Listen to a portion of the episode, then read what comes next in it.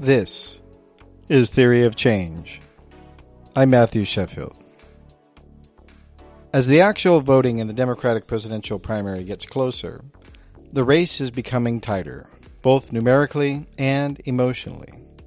Some wealthy Democratic donors appear to be panicking as the candidate that they've gravitated toward, Joe Biden, has had trouble in debates and also demonstrated significant problems appealing to the small dollar donors that had become so important in Democratic presidential campaigns.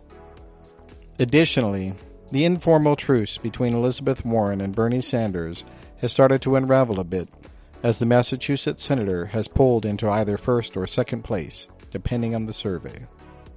While the candidates themselves aren't going after each other, some of their supporters are sparring with increasing frequency. The key point of contention among further left supporters of the two candidates revolves around what this show is named after their theories of change.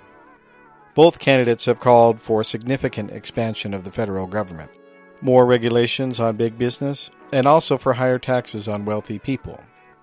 But how can such big promises be achieved when the Senate is dominated by small states that elect Republicans?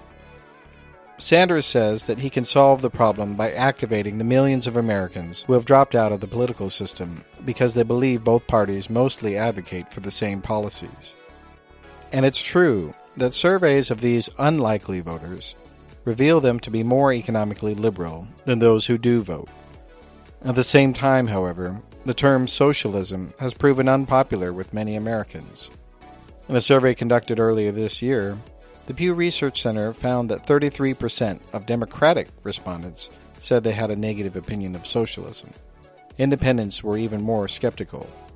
Elizabeth Warren, meanwhile, seems to be focusing first on winning the nomination rather than completely overhauling the American economic system. Polls have shown that Democratic loyalists seem to like her over Sanders, but her left wing critics argue that Warren's less sweeping solutions won't solve the problems that she and Sanders agree exist. With Joe Biden running out of steam each passing day, the debate over how to make change between Warren and Sanders is likely to become only more significant within the Democratic presidential contest.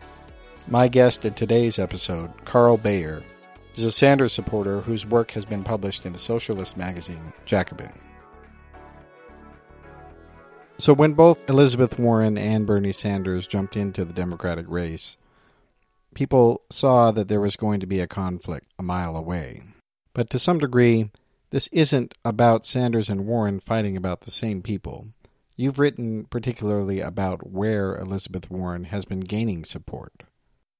Why don't you talk a little bit about that?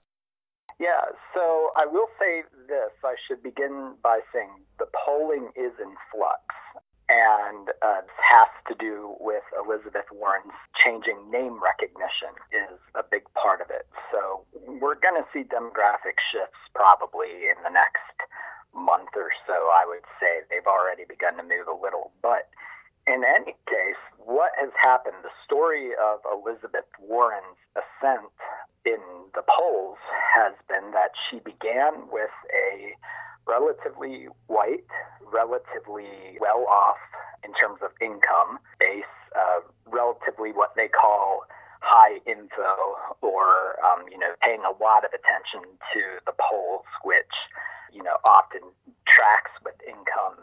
In any case, what we have seen happen is Sanders starting out with a relatively diverse base having the highest support among voters who earn the least. Also, uh, you know, similarly having more support among people who aren't paying that much attention to the primaries yet, or people who are relatively uneducated. Uh, so that's been his base. Warren has had, in many senses, the opposite base. Uh, and what I think is happening right now is I think that as Elizabeth Warren's name recognition grows, um, largely due to all of the media, arguably disproportionate media that she has gotten, as her name recognition grows, her numbers sort of normalize and become more like a generic Democrat. So what that means is that we will see uh, movement in her income. We'll see she can't she can't have high numbers only with the highest income bracket. If she only gets support from that bracket, then her polling numbers will ever go up. So it, she's going to move out of that a bit. She's going to have a more diverse base eventually as her polling numbers go up and that sort of thing. But the question here becomes, in my view, what is driving these changes in numbers? A lot of the spin on Warren's ascent has been, oh, people are coming around to her her brilliant, detailed plans, and people are really getting behind the Warren agenda and her supposedly relatively unadversarial approach to politics. That's one way of looking at what's happening. The other way of looking at it is just she's getting a whole lot of media. And as you get a whole lot of media, your name recognition goes up and your polling goes up, and that's just what happens. That's what happened to Bernie Sanders in 2016, too he had a huge name recognition problem at the beginning of the primary, and as his name recognition grew, his numbers in every other demographic grew too. So I would say I I think we should be careful about saying that the primary is stratified along those demographic lines or polarized along those lines because I don't think it will be forever. But I think what's very important to pay attention to is what's driving the normalization of both of their poll numbers. Is it does it mean actual widespread populist support for the Warren agenda, or is it just sort of the natural consequence of okay, so we have a field where a lot of people don't like Joe Biden and then a lot of people don't like Bernie Sanders, so naturally we're going to have all of the other voters go somewhere, not Elizabeth Warren, it will be someone else. Well, what's also interesting is that in a lot of polls that allowed people to have a second choice on the ballot, the number one ch- second choice for Bernie Sanders supporters was not Elizabeth Warren. In fact, it was Joe Biden. Yeah, that's you know that's another thing that has changed though. Actually, just was it? Yeah, it was just yesterday. Morning Consult rolled out its latest polling, and they're the ones who've been doing second place polling constantly. And actually, their most recent poll they rolled out, they had uh, first place Warren, uh, first place Elizabeth Warren, and then a lot of her second choice support, the plurality of it, was going to Bernie. This is the first time that has happened in a long time. I have not had the chance to go through and really evaluate um, whether that suggests that she really is cutting into the Sanders base yet or not. One thing people don't seem to be uh, bearing in mind when they talk about this is for all of the people who are migrating from Sanders to Warren, there's also a lot of people migrating from Warren to Sanders. If you look at her base of second place support. Her second choice support for Sanders is high, and then his second choice support for Warren is high. So there's a lot of cross migration going on. Who is benefiting um, in the net from this cross migration? It's been Sanders until now. That's the interesting question is whether it's actually shifting so that now Warren is taking more from Sanders than Sanders is from Warren. But in any case, I um, I'm willing to believe that Warren is taking voters from Sanders. Uh, one thing that we have to bear in mind is a lot of voters are just aren't ideological. They go based on name recognition, especially at this stage of the race. They just see name recognition a lot and branding and that sort of thing, and they develop little intuitions. Things like electability become very important. Yeah, well, and that's the thing about electability. There is no formal definition, nor could there be. Yeah. There's just a lot of overlap because the public is not looking at this through an ideological prism. There's a lot of people out there, especially in the beginning, who had Biden as their first choice and Sanders as their second choice, and then vice versa. But and so, as these numbers have shifted around for non ideological reasons, there's been a tendency among a lot of analysts to sort of impute larger ideological trends to that movement. You can see how, one candidate seems to gain momentum, then suddenly that ripples up into the take sphere online, and people start intellectualizing that and trying to understand how that's happening and imposing all kinds of ideological narratives on it, which, you know, don't always necessarily make uh, sense. I think that ideology does play a role in this election. It seems clear to me that it must, but I don't think it plays the role that pundits always uh, think it does in terms of certain candidates having a monopoly on certain lanes and stuff like that. The evidence just doesn't bear that out. The Biden and Sanders overlap, for example, very clear case of where you have a lot of cross migration between those two camps, even though politically they're very, very far apart. And you see that in a lot of cases. You see that with Warren and Biden. I don't think that Warren is as far apart uh, from Biden as Sanders is, but I think there's still some distance, and you still see some cross migration there. Well, speaking of the whole ideological sense of things, as Warren star has risen, there has been a growing and emerging debate among the further left supporters of both Warren and Sanders about, well, the name of this show, their theory of change which candidate yeah. is able to make the change that they are promising because they've both got big promises. They're both promising a lot, but how are they actually going to achieve it? So why don't you talk a little bit about how each candidate has a theory of change, what you see it as, and maybe get into how which candidate you think has a better one. So I would start with Warren, and it's very clear to me that Warren is appealing to sort of the liberal technocratic sensibility of a lot of our punditry. Um, you know, she's sort of branding herself as the candidate for plans, and then they get very excited about all of the details in her plans, uh, and they're very interested in the little mechanics of how the plans work, although I would argue they actually aren't looking at these plans very closely at all.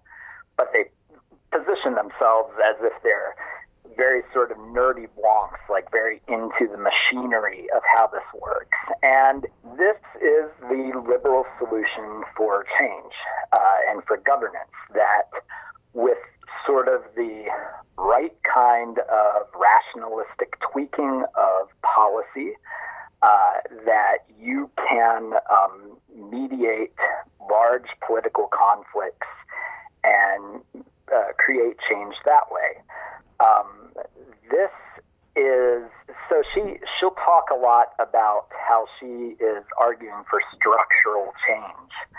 I never understand what she means by that because looking through her plans, a lot of times they are in every sense of the word, structurally identical to a lot of what's gone on before. For example, if you look at her plan for working with Native Americans, uh, you see that a huge percentage of what she's proposing there are just variations on stuff that already exists. On, for example, Obama era programs. So she'll say, you know, Trump closed this program, we're going to reopen it. Or this program has been defunded, we're going to refund it, or we're going to expand funding. Um, and she'll talk about things like, okay, uh, reservations don't have uh, enough um, Wi-Fi access or, ca- or cable internet access. That's actually a major part of her plan for working with Native Americans, just talking about internet access and how she's going to increase funding to existing programs to expand internet access. Now, I think that's great. I think that we do need to expand funding for that, but that's not structurally different from what we already have. It's literally the same program, just with more funding. So, this is what I would say. She's very interested in technocratic solutions and going into a previous program and seeing oh, why didn't this work? What can we do to tweak that so that it works? And she sees the system itself a lot of times as basically okay. You just need to sort of work out a few little problems within it. So that's how she talks about it, at least, and that's what a lot of her policy does. So hmm. I think that the the changes that she proposes are very different from the way that Bernie Sanders talks about change. Bernie Sanders, since 2016, has laid out this theory of what he calls revolution, and this isn't revolution in kind of the old style Bolshevik sense, but what he is calling for is he wants to bring an unprecedented number of voters to the polls uh, to vote out opposition to his programs that he is putting on the agenda. Um, and he wants to do that specifically by mobilizing and activating non-voters, uh, and which generally means poor people, which means young people, which means people who basically feel shut out from the political process, or that the political process isn't doing anything for them. Um, I think that that's the best way to understand what he is proposing. The important part is that he sees the major obstacle in our politics as something about participation. Uh, a lot of people are shut out from participating either because they don't think the system can work for them or because of, you know, election barriers, vote suppression, things like that. Um, but Sanders believes that if you can mobilize the electorate and you can actually get people involved, that this will create very different political outcomes. It's not a approach that depends on tweaking the system or making modifications within the system. It's an approach that depends on overcoming political barriers with the brute force of democracy and saying, okay, uh, you know, we are going to get Medicare for all uh, through the sheer brute force of mobilizing the electorate, getting tons of people out there, making opposition to Medicare for all politically unviable. Um, I think that that is closer to a socialist theory of change, which talks about, especially in sort of the social democratic tradition, uh, which talks about the need to get working class uh, people, give them control over our politics, uh, working class and the poor, give them control over our politics, get them involved, take away power from the inordinately wealthy, uh, who at this point are already dominating our politics. So I see two different political mechanisms there. This is the the Jacobin argument that they've made a lot. This is a argument that uh, both uh, a, it, that the squad has been referencing in their endorsements of Sanders. So it's a pretty popular, common argument. I think that there are other arguments for Sanders that too, just having to do with him having more credible policy and better policy.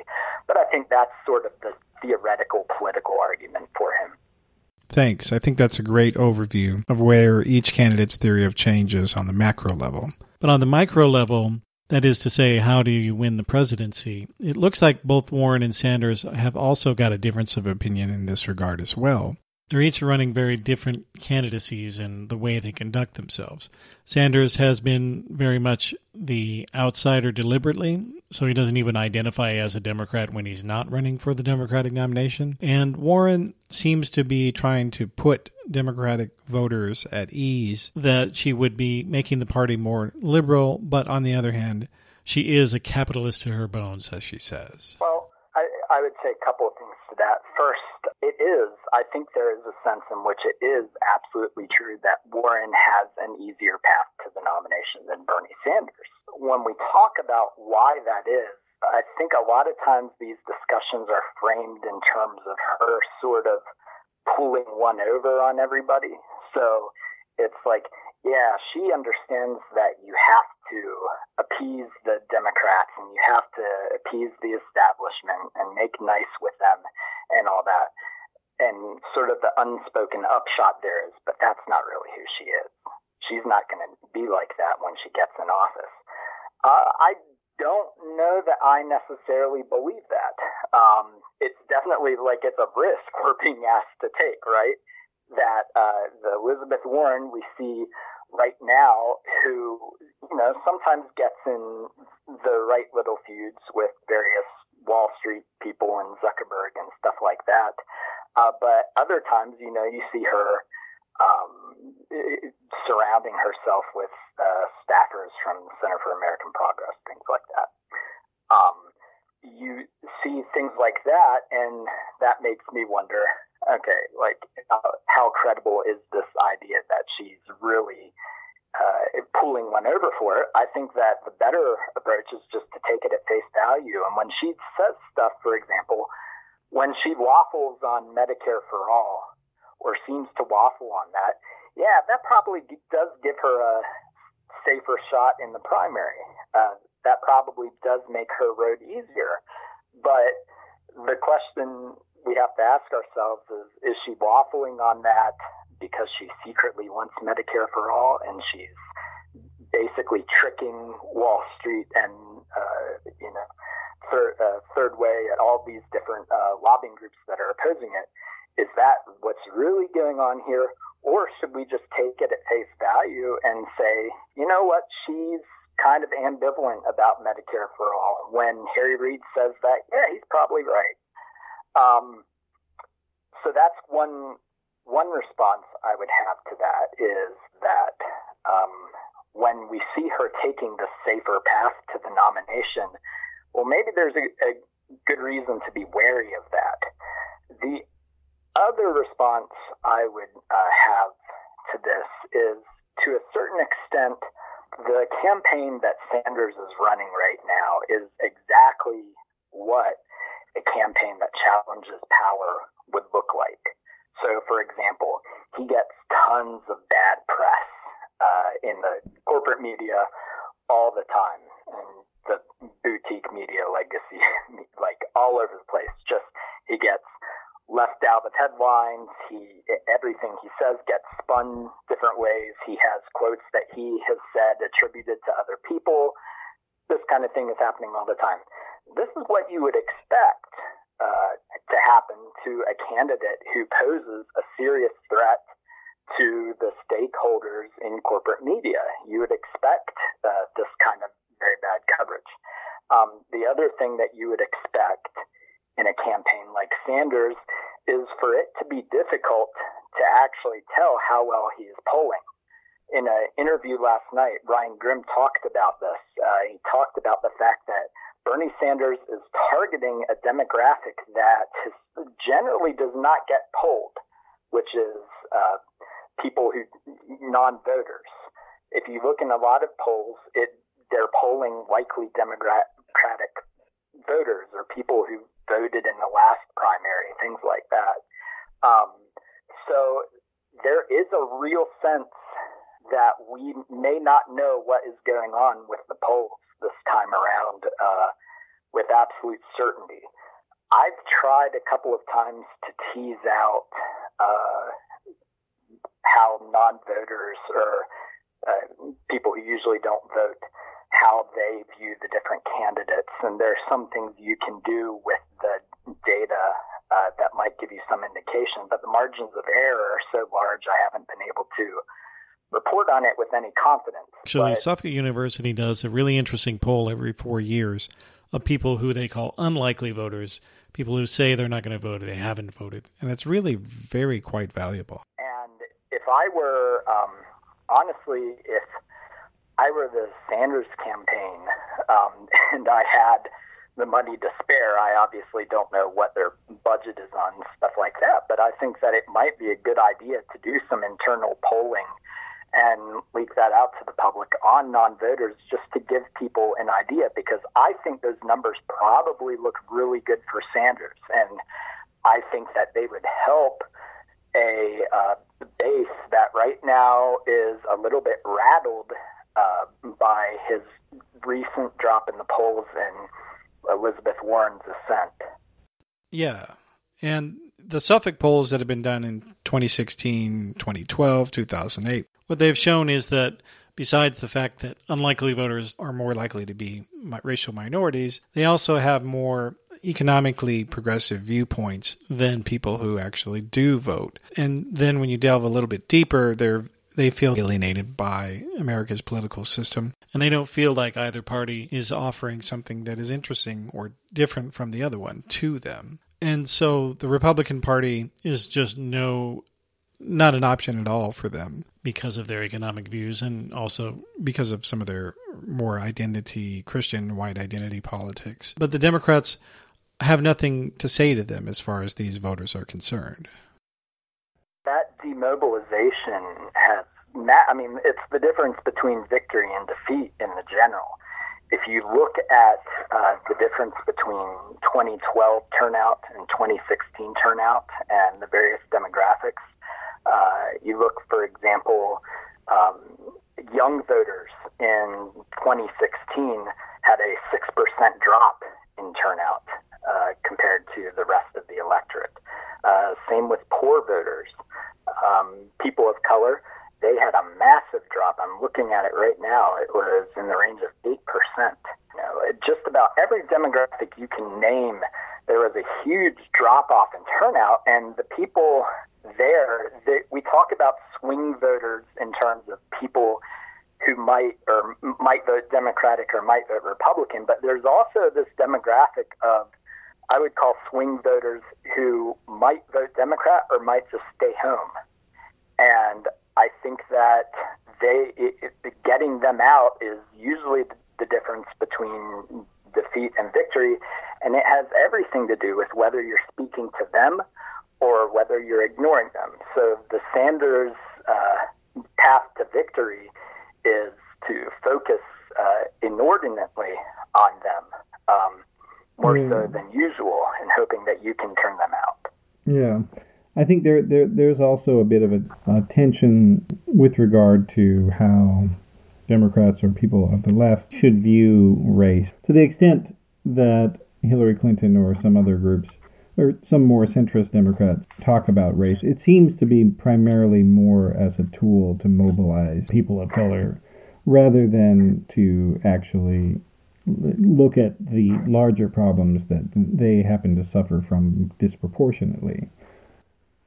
Yeah, this is this is a um, long-standing problem with the Democratic Party is that they take black voters in particular for granted and just assume that the Republicans are going to be so monstrous uh, that black voters will have no other choice but to fall in line behind them. Um, and of course, if you aren't uh, actually get, bringing something to the table for them, then a lot of times they will make the decision. Uh, you know, we aren't uh, we aren't as excited about this candidate. Maybe we won't turn out this time um, in as large numbers.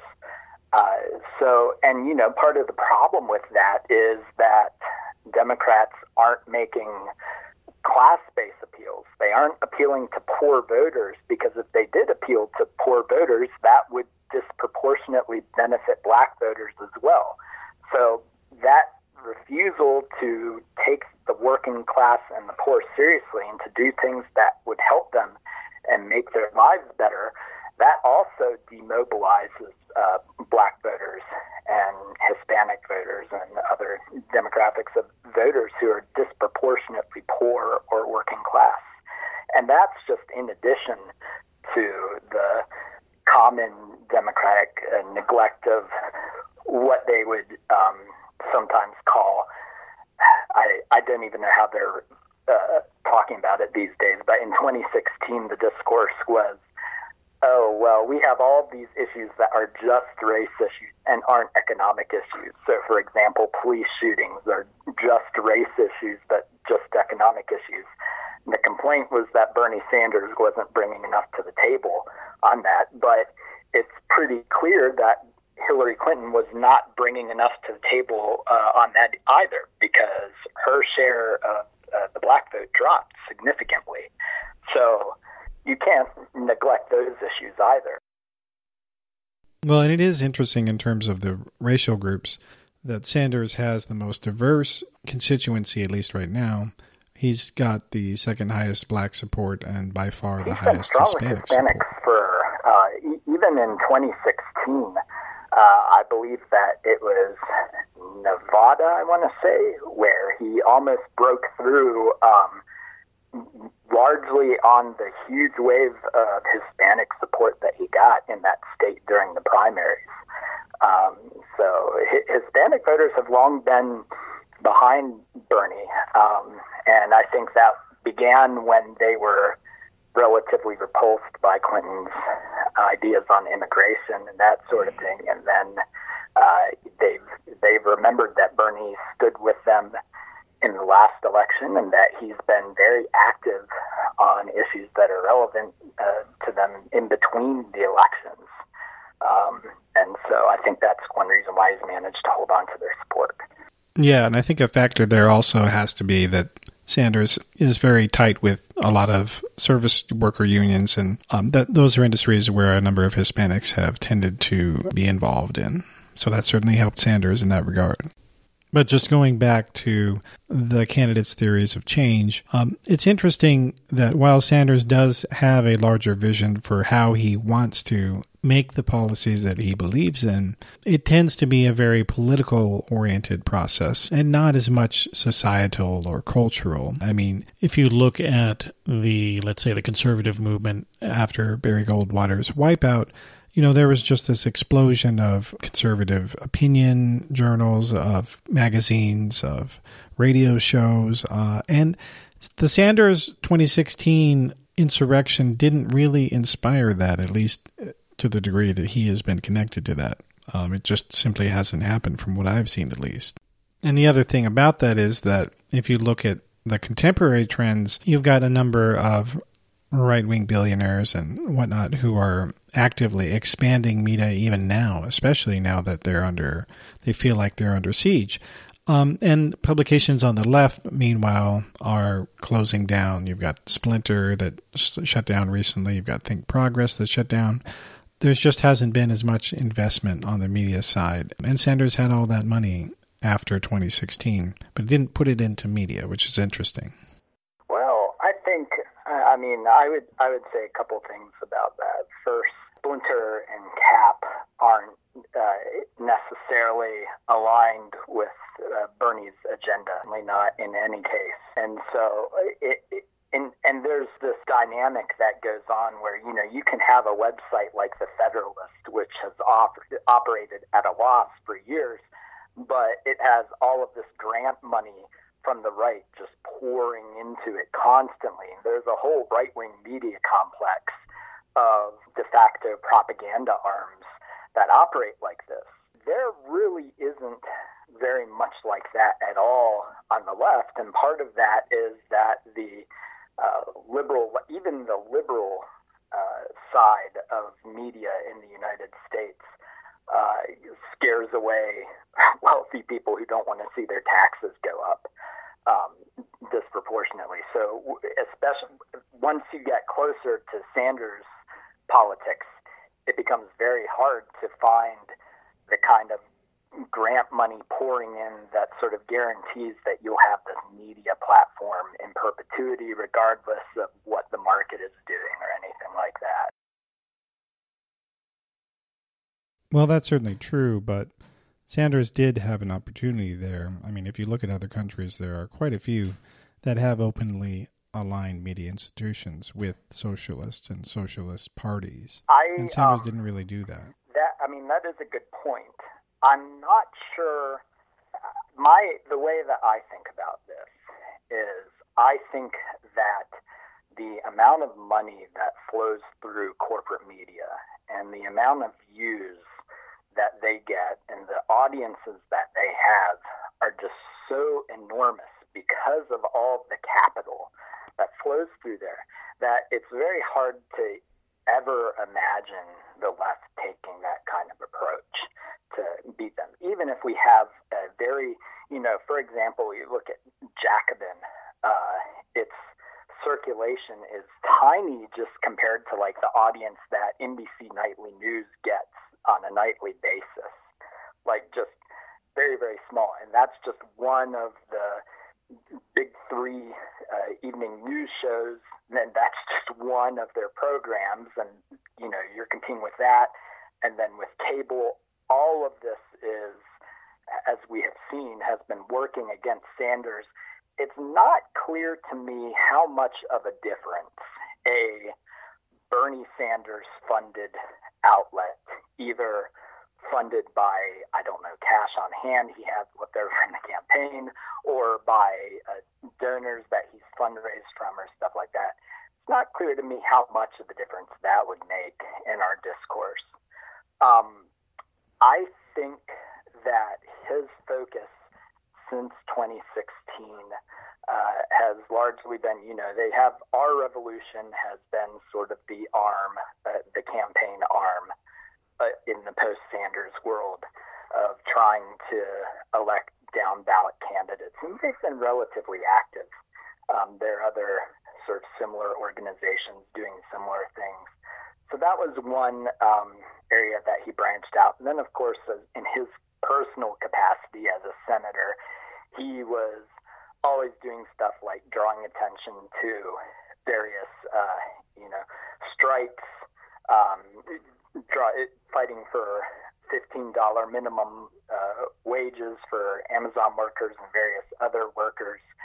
So I think that that is closer to how he thinks about it. I think that we have the left really needs to hesitate about thinking that we can win the corporate media war in that sense because I think that we are always going to be outgunned. It's it's absolutely shocking, like the amount of uh, attention that Jacobin gets in the discourse, where you have professional pundits weighing in and talking about it, and usually attacking it, but they're responding to it at least. They are punching way above their weight in terms of how much money is flowing through that publication. Well, I have to think that that's just simply because it exists as an opinion out there. And it would be interesting to see what would happen if there were that, like five that or I don't six. know. How I would think that, that be? basically there's sort of a limited niche in this market for left publications, and if there aren't very many competitors, then you're going to fill that niche and you're going to punch above your weight.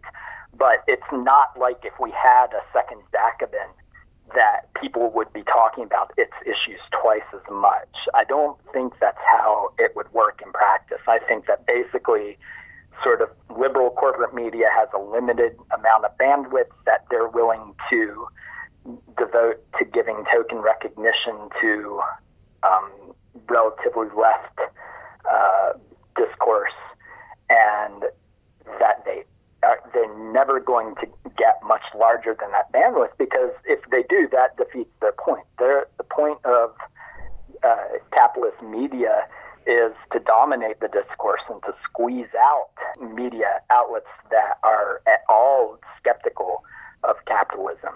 They always allow token amount of dissent, and that gives you the idea that there's this free discourse going on, but never to the point where it actually becomes a threat a lot of the money that these hard right outlets have been able to get, um, again, a lot of this is grant funded stuff and things like that. Or, you know, for example, the classic example is stuff that appears on Fox News. You had Bill O'Reilly on there fueling hard right rhetoric, especially about immigrants forever, until it became a big enough liability for Fox.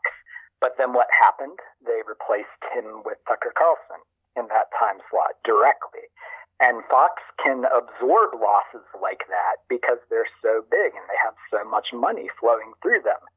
Um, you know, in left platforms can't absorb losses like that. Or again, remember like the Federalist. The Federalist is a great example of a publication that is operating at a loss that is constantly fueling uh, you know, either crypto Nazi or overt Nazi rhetoric about Im- immigrants and about Western civilization and all of that sort of people, thing. they're they're obsessed with transgender people. Oh yeah, yeah, yeah, right. They're, I mean, they're constantly building uh, hate against various scapegoats and stuff like that.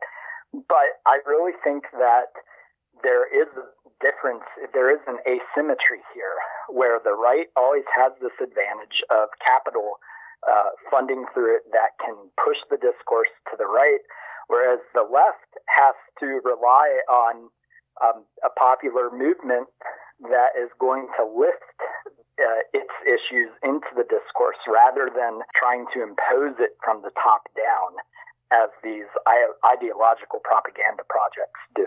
Yeah. So, in terms of the role of populism for whoever the Democratic nominee is, this coming campaign is going to be, I think, a lot more important in that regard because Donald Trump has made a populism sort of the central core of his appeal. And to some degree, you could argue that maybe some of his personal stances or his personal demeanor not refined, and so therefore, to, to use the, the, the word vulgar um, in the popular sense. Yeah.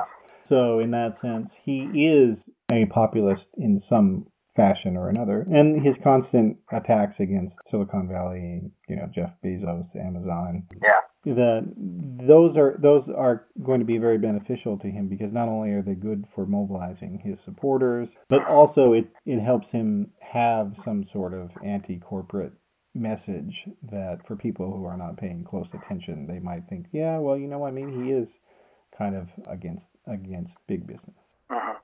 He does he does have a certain populist appeal. I think that actually a lot of the early 20th century writers on fascism have a lot of interesting insights into why characters like Donald Trump, who after all are just inordinately wealthy, nevertheless are able to sort of pass themselves off as one of the working class. And a lot of it is just this constant rhetoric against scapegoats and sort of embedding in the mind of the right that they're being cheated, but I'm on your side, you know.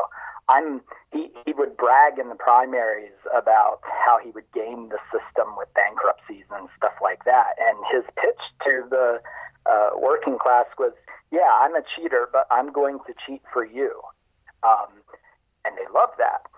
And I so I think that Democrats would really do well not to underestimate his populist appeal. I think there's a serious danger that they will because especially in sort of the very closed ecosystems of the uh, you know liberal democratic loyalists they just have this very fevered idea at this point of Trump just being this absolutely unlikable, villainous billionaire that, of course, everybody is going to hate him.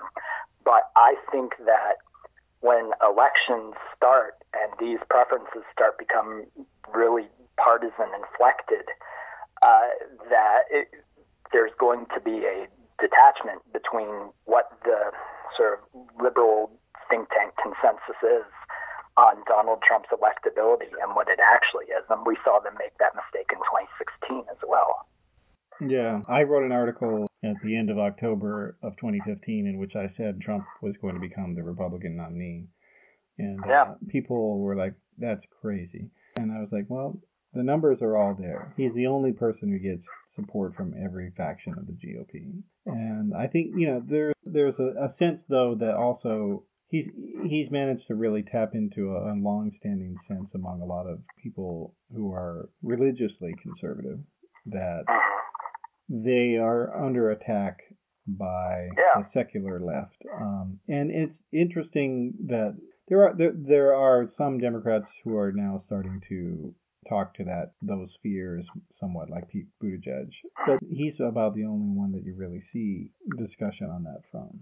Yeah, I, I don't think that a lot of, um, I mean, I think it's just sort of obvious that a lot of Democrats don't really have, a lot of the Democratic candidates, I mean by that, uh, don't really have a very strong religious background, very strong religious sentiments. Um, and they get judged for that much more harshly uh, in our discourse for whatever reason, whereas Donald Trump, you see uh, evangelicals really work to rationalize. It's it's obvious that he isn't a very religious man himself, but they he Trump is very good at selling himself as yeah, I may be an outsider in some sense, but I'm on your side. I'm cheating for you. I know that your religious beliefs are being oppressed, and so I'm going to fight that. And he's he's a very good salesman on that. Well, and and it's something I think that in this country, America's so disproportionately religious compared to other countries. It's a it is a tricky position for a lot of Democrats because for in the same way a lot of racial minorities feel like Republicans are just not an option at all. Yeah. People who are secular also kind of feel like Republicans are not an option at all because they're even even more explicitly Christian supremacists. Yeah. Um, so basically, there's this underlying tension between all the groups in the Democratic Party or the left in the United States that aren't really there because they agree with it. It's just because they don't like the other guys. Yeah. And I would also say, while we're talking about Trump's populist appeal, that this is one of the things that worries me about Elizabeth Warren in particular, because even though Democrats at this point really like to dismiss the, the whole Native American issue as a non-issue, and you have a lot of pundits just saying this is over, nobody cares about it anymore.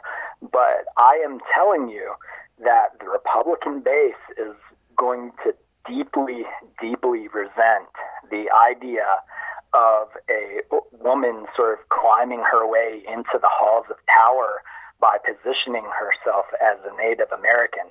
That's the narrative that's out there, and that's definitely uh, something that's going to resonate with a lot of racists who feel like they're being cheated by any kind of accommodation uh, that is given to non-whites in our country. And so I worry that this uh, narrative is really going to sort of touch on the id of the right wing base in a way that a lot of other attacks won't. You know, against Sanders, the obvious attack is going to be that he's a socialist. And yeah, in some sense, it, socialism is unpopular among Republicans, though it isn't as unpopular. It's not monolithically like a deal breaker like some people would think. If you look at the polling, and all he has to do is peel off some of them. Uh, and I think that there are plenty of Republicans who would just sort of stay home, wouldn't feel emotionally invested in beating this sort of, you know, old man who's been a gadfly to the Democratic Party and who, yeah, he has some beliefs they think are kooky, but uh, you know, maybe some of them will think, oh, he's just as good as Trump. Whereas Warren is somebody, her narrative on the right is something that really aggravates people, and that's really going to mobilize people to campaign for Trump and to vote for Trump and to do whatever they can to defeat her because they're disgusted by it. Yeah, well, and I think there's also a a vulnerability on that issue with um, racial minorities as well. Um, oh yeah, oh absolutely. I, I mean, it, um, it, especially among Native Americans, of course, this is something that has been uh, it, that we've sort of talked about in a very different way than we would talk about a similar situation if Elizabeth Warren had uh, pretended to be black or if Elizabeth Warren had pretended to be Hispanic or anything like that. I think that it would be treated as a much bigger deal in our discourse, whereas I look online and I see people sort of blowing it off and saying, oh, come on, nobody really cares about this. And it's because they don't know any Native Americans and they don't see them as an oppressed uh, group that uh, you know, really has been disrespected here. And so she's going to have she's going to have a problem with Native Americans coming out. There, I I can assure you, there are going to be a few Native Americans who are willing to come out with Trump and say, "Yeah, we're horrified by that," and he will milk that for all it's worth. Democrats will absolutely deserve it because they did it to themselves. And, um, it, and it isn't just that people would be voting for him; it's that they might not just vote at all. Um, so that you know Yeah. the, the whole identity of Trump, everybody knows that he's a total liar who lies all Yeah. the time. But basically, this ancestry issue for Warren, it is a way for him, a mechanism for him to say, look, yeah, I'm a liar, but you know what? She's a liar too. So Yeah. don't you know? There's no difference between us. It's a lot like Biden and the Ukraine story and the corruption issue. He's a terrible candidate because his corruption sort of offset Trump's corruption in the discourse. They can just say, oh, yeah, well, you do it too. They can just what about that to death. Trump had a lot of uh, allegations by, credible allegations by women of sexual assault and sexual harassment in 2016. And um, he diffused that by talking about Bill Clinton uh, and bringing out Broaddrick, Juanita Broaddrick, and things like that. Um, Trump ha Trump will do that whenever people make certain attacks on him. He'll say, "Okay, but what about you? What about this?" He'll turn it back on them. Uh, Biden is vulnerable to that. Warren is vulnerable to that. Uh, the only major uh, candidate I can think of who isn't very vulnerable to that is Bernie Sanders. You either build yourself up or you attack your opponent. I, I think a lot of the Hillary Clinton 2016 campaign was, oh my God, look at this guy. He's crazy. Don't vote Yeah. for him. So Yeah. all, all of her candidacy, at least to the general public, was based on this guy is horrible. Don't vote for him. It was all negative. Yeah. But if Yeah. you're if you're getting into a negativity contest with, with Trump, he's going to win that. Yeah, absolutely. Bernie Bernie would be running a very positive, very affirmative campaign about all the stuff that he aspires to do and that he wants to put on the table. This is his brand. This is, has been his brand since he first, you know, really appeared on the national stage in 2015. Obviously, he was doing things before that, but that's when he became famous. He is going to run this campaign that's talking about Medicare for all, that's talking about, uh, you know, medical debt forgiveness, that's talking about student debt forgiveness and things like that. It's going to be very hard to put him on the defensive about anything. The most that Trump will be able to say is, "You're a socialist," and his response will be, "Yeah, I am." Either that's a deal breaker for you or it's not. Yeah, well, I think he will also be uh, vulnerable on the health and the another- age issue as well. That's another issue where unusually Trump Trump isn't in the best of health himself, and I think that that's an issue that Sanders wouldn't be inclined to talk about or to bring up in his campaign. He's not going to say, "Look at Donald Trump; he's so unhealthy," um, and so I think that that issue will either stay off the table or that it will, you know, it, it'll be them lobbing sort of old man health concerns at each other. Whereas in, for example, Biden's case, you have to talk about Trump's corruption. That's not something that you can avoid in the way that you can avoid talking about his health or whatever. And so that really takes a powerful weapon out of Joe Biden's hand. I think that's the way that that would play out. I'm not sure that health concerns would become that big a deal with Bernie Sanders. I could be wrong. Yeah, I think that's true. There is some vulnerability for him. But on the other hand, he did also make that an issue in 2016, especially unofficially, not on television, but through memes and whatnot, questioning I I, Hillary Clinton's health. what kind of polling liability that is. I think that if it became too big of a liability, that Bernie has a very logical response to that, um, talking about Trump's health. And if it's not a liability, then Sanders can keep pressing forward on the rest of his campaign. But it's all just a matter of what it looks like in the polls and how Trump decides to use it or not use it. We'll see. Last point here Bernie Sanders' coalition for 2020, at least in the Democratic primary, he's got a lot more competition. And so he actually has Yeah. lower numbers this time. What, it, what that revealed is that there were a lot of people who were supporting him last time who were not committed to his ideas, it seems like. Yeah. Yeah, I think that's right. So to what? So the thing is, though, there, there's a real challenge for Sanders to say to people who had voted for him last time or who would would have done it. Um, how, what can he say to them to say, look, you voted for me already, you supported me before. come back? How can he do that? I think that, again, as we began talking about, so this is a good place to circle back to, I think that a large part of his coalition comes from non voters who it's very hard to tell who they prefer and who he is chasing after in a way that other candidates are not. So it, there's, it's going to be difficult to see whether this gamble pays off until the actual primaries. And then suddenly you may have these astonishing victories on his part, or it may just look exactly like what the polls say. I think, other than that, what he does is he talks about, um, I mean, for one thing, I should add, I don't know how much gas that Biden has left in the tank. He's running on 8.9 million cash on hand at this point. It seems entirely possible that he just runs out of money and has to drop out. Um, I I don't know. We'll just see. But I think that Bernie's pitch is that he is a known quantity or known quality. Everybody knows who he is, knows what he stands for, knows what to expect from his candidacy, and they know because we've been polling on heads to heads about this forever. They know that he could put up a pretty good fight against Trump. So I think that with Bernie Sanders, you know what you're getting.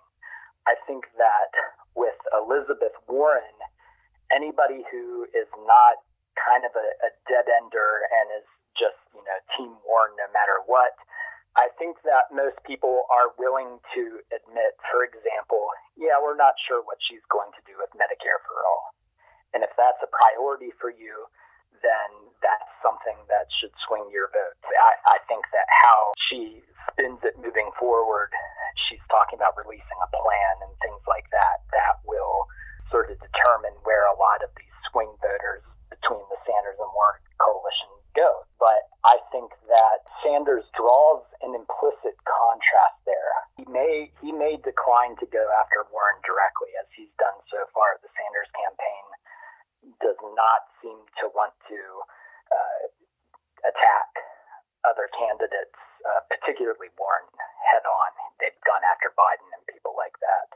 But I think that what they do want to do is they do want to stress what a reliable candidate that Bernie is, how he's been in this fight for decades and decades, how his message has not changed. And I think that especially as the primaries wear on and things continue to get heated and you have a lot of controversies over okay, well, where does this person stand on this issue and stuff like that? I think that becomes more and more appealing. I think that people, the uncertainty is going to become a turnoff for a lot of people, and that eventually they'll find their way back to Bernie.